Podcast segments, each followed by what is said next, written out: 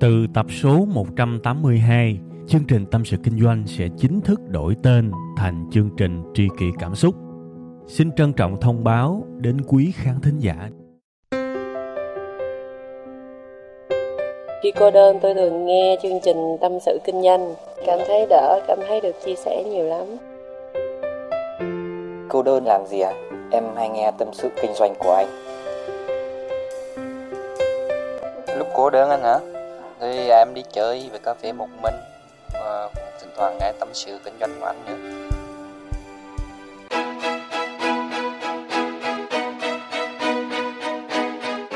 Xin chào các bạn, à, đây lại là chương trình Tâm sự Kinh doanh được phát sóng vào bảy giờ sáng thứ hai hàng tuần tại tâm sự kinh doanh chấm com. Một chương trình đơn giản, mộc mạc, gần như là chẳng có dạy dỗ, chẳng có chém gió, chẳng có cái gì cao siêu, rồi gân cổ, rồi đao to búa lớn. Tất cả chỉ là những cái trải lòng của tôi.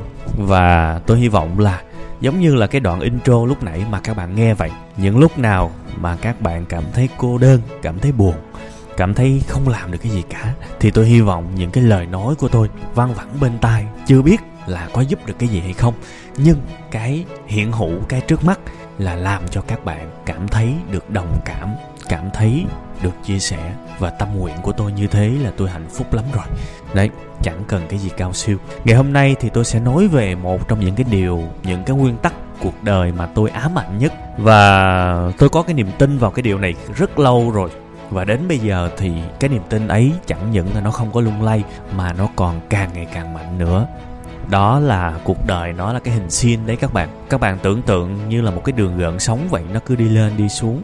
Có nghĩa là con người của chúng ta có thịnh thì có suy, có thăng thì có trầm, có lên thì có xuống, có thành công thì sẽ có một lúc nào đó chúng ta sẽ phải đi xuống. Và cái điều này nó đúng gần như là tất cả mọi lĩnh vực trong cuộc sống các bạn. Các bạn còn nhỏ là một đứa bé, tức là ở một cái điểm rất thấp, rồi các bạn đi lên đến tuổi trưởng thành, các bạn đạt được sức khỏe ở cái trạng thái cao nhất, rồi từ từ sức khỏe của các bạn yếu dần, rồi các bạn chết. Đó, thì đó là một cái đường gợn sóng kiểu như thế. Và sự nghiệp cũng như vậy, sự nghiệp thì đôi khi nó còn khủng khiếp hơn, tức là nó không chỉ gợn sóng một hai lần mà nó còn gợn sóng bốn năm lần. Có nghĩa là chúng ta khởi đầu gần như là vô sản, tiền bạc chả có, nếu có thì của ông bà già cho thôi ha.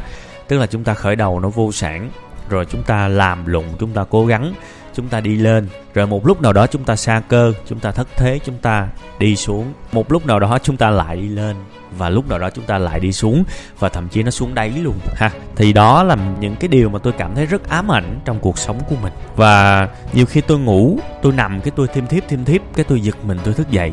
Tôi nghĩ là nếu một lúc nào đó mà mình mất hết tất cả, mình không còn gì cả thì mình sẽ như thế nào. Và thường thường người ta nói là có một cái luật gọi là luật hấp dẫn đấy các bạn. Tôi thì chả tin mấy về cái luật này, nhưng mà tôi nghĩ cũng có một cái phần đồng tình đối với cái vấn đề nào đó. Đặc biệt là một cái chuyện nó không hay mấy mà mình cứ suy nghĩ trong đầu mình hoài, mình cứ ám ảnh hoài, thì chắc là một ngày nào đó nó sẽ trở thành thật. Thì thôi, nếu mà thực sự số phận nó cho mình trở thành thất bại một lần nữa, đi xuống một lần nữa và phải làm lại từ đầu một lần nữa, thì thôi mình chuẩn bị tâm lý từ bây giờ. Cuộc đời của tôi thì dễ dàng lắm các bạn. Tôi thì chả có vui lắm khi mà mình thành công, nhưng mà cũng chả phải là quá lo sợ khi mình thất bại. Và nhiều khi tôi nhìn vào những cái thất bại, kể cả nó chưa xảy ra, thì tôi cũng cảm thấy nó là một cái gì đó rất bình thường, tại vì tôi tin vào cái đường hình sin của cuộc sống. Vậy thì nếu mà nói tiếp tục ở cái khía cạnh là nếu mà bây giờ tôi mất hết, tôi phải làm lại từ đầu, thì liệu tôi có quá là tiêu cực, quá là, là thất vọng, quá là đau đớn và nằm ngay đơ một chỗ hay không? Thì ít nhất là thời điểm này, tôi vẫn nghĩ là nếu mà có mất hết vì một cái thất bại nào đó, vì một cái sa cơ nào đó, thì ít nhất là bản thân tôi vẫn sẽ có cách để mà làm lại. Và tôi có một cái niềm tin cũng rất lớn, đó là ở cái thời điểm hiện tại thì giàu có, dư dả thì khó, nhưng mà đủ sống thì tôi nghĩ là không có gì là khó khăn cả. Thực sự nếu mà đủ ăn, không có gì là khó khăn cả.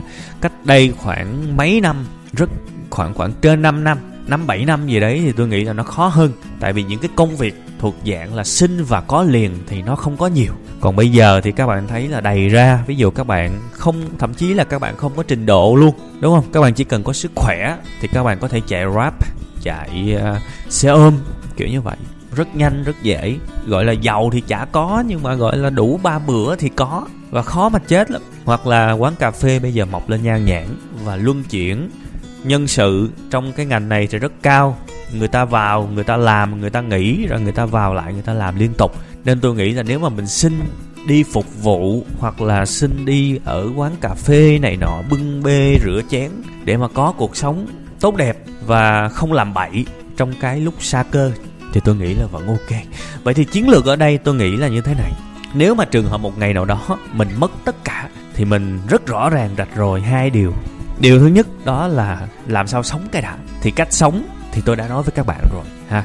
Tức là các bạn có thể xin vào một cái công việc, một cái nghề nào đó ngắn hạn, và tôi nghĩ là thời điểm bây giờ khá dễ xin ha. À, lương phục vụ thời điểm hiện tại tôi làm cái audio này tầm hai mươi ngàn trở lại cho một tiếng đồng hồ ha. Một cái số tiền có thể tạm gọi là bốc lột, nhưng mà thưa các bạn, đối với những người thực sự cần tiền thì cái số tiền này rất là ok.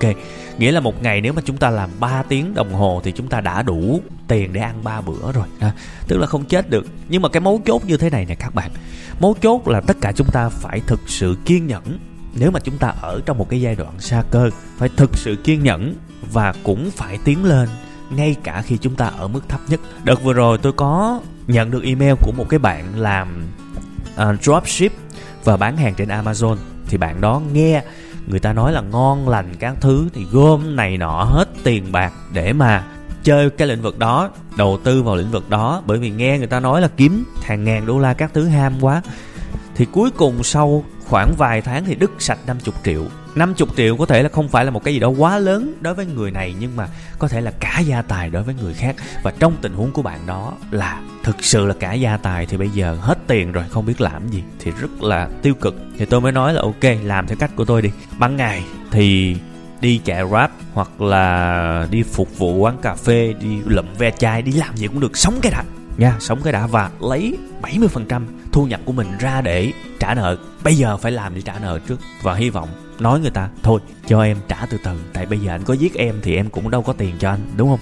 Thì thôi anh cho em yên ổn, em ráng em làm, em hứa sẽ dành phần lớn tiền của em trả nợ cho anh đó, cam kết chuyện đó. Thì ok, bạn đó đã làm được chuyện đó. Nhưng mà tôi nói với bạn đó thêm một cái ý nữa, cái việc này quan trọng hơn.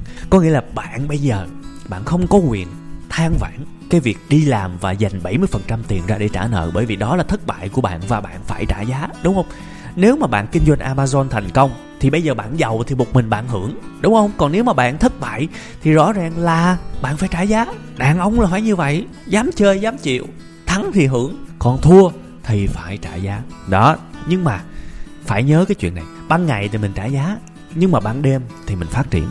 Đi làm về xong bảy tám giờ tối, ăn cơm xong hết rồi, ngồi đó học hành và làm lại, làm cho thành công cho tôi nha. Đừng có bỏ làm Amazon, bởi vì đã dám chơi tới thời điểm này thì cũng sẽ có một chút kinh nghiệm, và thất bại là chuyện bình thường.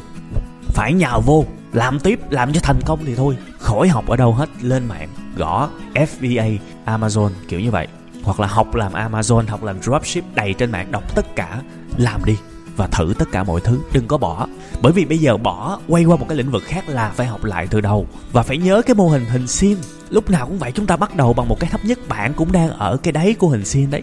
Nếu mà bạn cố gắng thì chắc chắn là cái đường đó nó sẽ đi lên. Nó giống như một cái đường chữ U ngược vậy các bạn, một cái chữ U ngược để các bạn có thể thấy và dễ hình dung ra. Bây giờ đang là cái đầu của chữ U, ráng làm sao cho lên cái đỉnh chữ U, và đó là một mấy cái mình cố gắng. Chứ bây giờ năm mươi triệu rồi nợ nần các thứ nằm đó ủ dột thì được cái gì nha. Thành ra tôi thấy là cuộc đời của chúng ta thực sự là thời gian cũng khá nhiều. Và nếu mà các bạn thực sự còn trẻ, các bạn còn thời gian thì chả có cái gì để mà than phiền cả. Ban ngày mưu sinh, ban đêm sống cho ước mơ của mình ha. Có một cái người à, đó là bạn Leo Triệu, một trong những cái người mà hiện đang sống ở Úc. Bạn đó có một cái kênh đó là Code for Startup, một cái trang dạy học lập trình dành cho người nước ngoài, và bây giờ cũng rất thành công và kiếm được khá nhiều tiền. Thì tôi có đọc được cái bài chia sẻ của bạn này, đó là bạn đó làm cho một cái công ty ở nước ngoài, và sáng thì đi làm để mà mưu sinh, nhưng mà buổi tối về làm việc tiếp tục để nuôi cái ước mơ của mình. Và tới một ngày nào đó cứng cửa rồi, dám xin nghỉ công ty chính để mà toàn thời gian để mà khởi nghiệp. Thì tôi nghĩ đó là một cái mô hình rất đáng học tập. Và bây giờ nếu mà trường hợp tôi có sa cơ thì tôi cũng làm giống như bạn ấy. Tôi cũng làm giống như bạn ấy. Rất khôn ngoan. Ban ngày mưu sinh và ban đêm nuôi ước mơ của mình. Và đến một lúc nào đó mình cứng cựa rồi, ok, nghỉ làm. một trăm phần trăm tập trung làm thứ mình muốn. Và đó là những gì mà rất chân thành tôi muốn chia sẻ với các bạn. Ngay cả trong những cái lúc mà chúng ta ấm no nhất, chúng ta giàu có nhất, chúng ta hạnh phúc nhất, chúng ta là một người nào đó có ảnh hưởng nhất, thì một cái ngày nào đó sa cơ thất thế hoặc là một cái tai họa nào đó đập xuống, rớt xuống đầu của chúng ta sẽ luôn luôn hiện hữu. Tôi không hề bi quan, tôi chỉ quan sát cuộc sống của những người xung quanh mình, những người đi trước, và tôi cảm thấy điều đó gần như là nó xảy ra. Và thay vì chúng ta đau đớn, chúng ta ngạc nhiên, chúng ta giật mình khi mà thấy nó, thì tại sao chúng ta không nghĩ về nó một cách nghiêm túc, chuẩn bị cho tình huống xấu nhất ngay ở tình huống tốt nhất? Thì như vậy cuộc sống của chúng ta sẽ rất chủ động. Kể cả những điều không hay, chúng ta vẫn có thể chủ động. Và tôi hy vọng tôi không phải là hù các bạn trong cái audio này. Tôi chỉ muốn cho các bạn tăng thêm sức mạnh và để các bạn thấy những điều tiêu cực, những điều không hay ở trong cuộc sống này.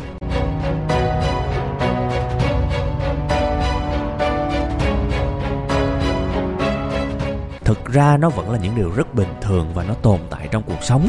Bạn muốn né cũng không được, bạn muốn nó tới sớm hơn cũng không được, bạn muốn nó tới trễ hơn cũng không được, bạn muốn lảng tránh nó cũng không được. Nó là một cái gì đó hiện hữu và khi nào đến thì nó đến, nhưng chúng ta có thể chuẩn bị được cái tâm thế cho nó. Và cuộc đời mà, hình sin nha, nhớ đó là hình sin, có lên thì sẽ có xuống.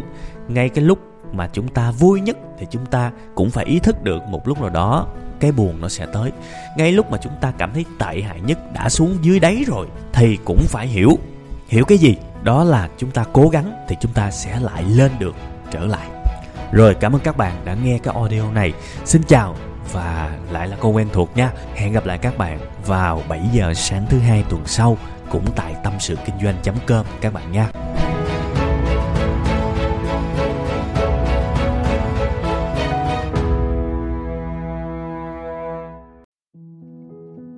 Từ tập số một trăm tám mươi hai, chương trình Tâm sự Kinh doanh sẽ chính thức đổi tên thành chương trình Tri kỷ Cảm Xúc. Xin trân trọng thông báo đến quý khán thính giả.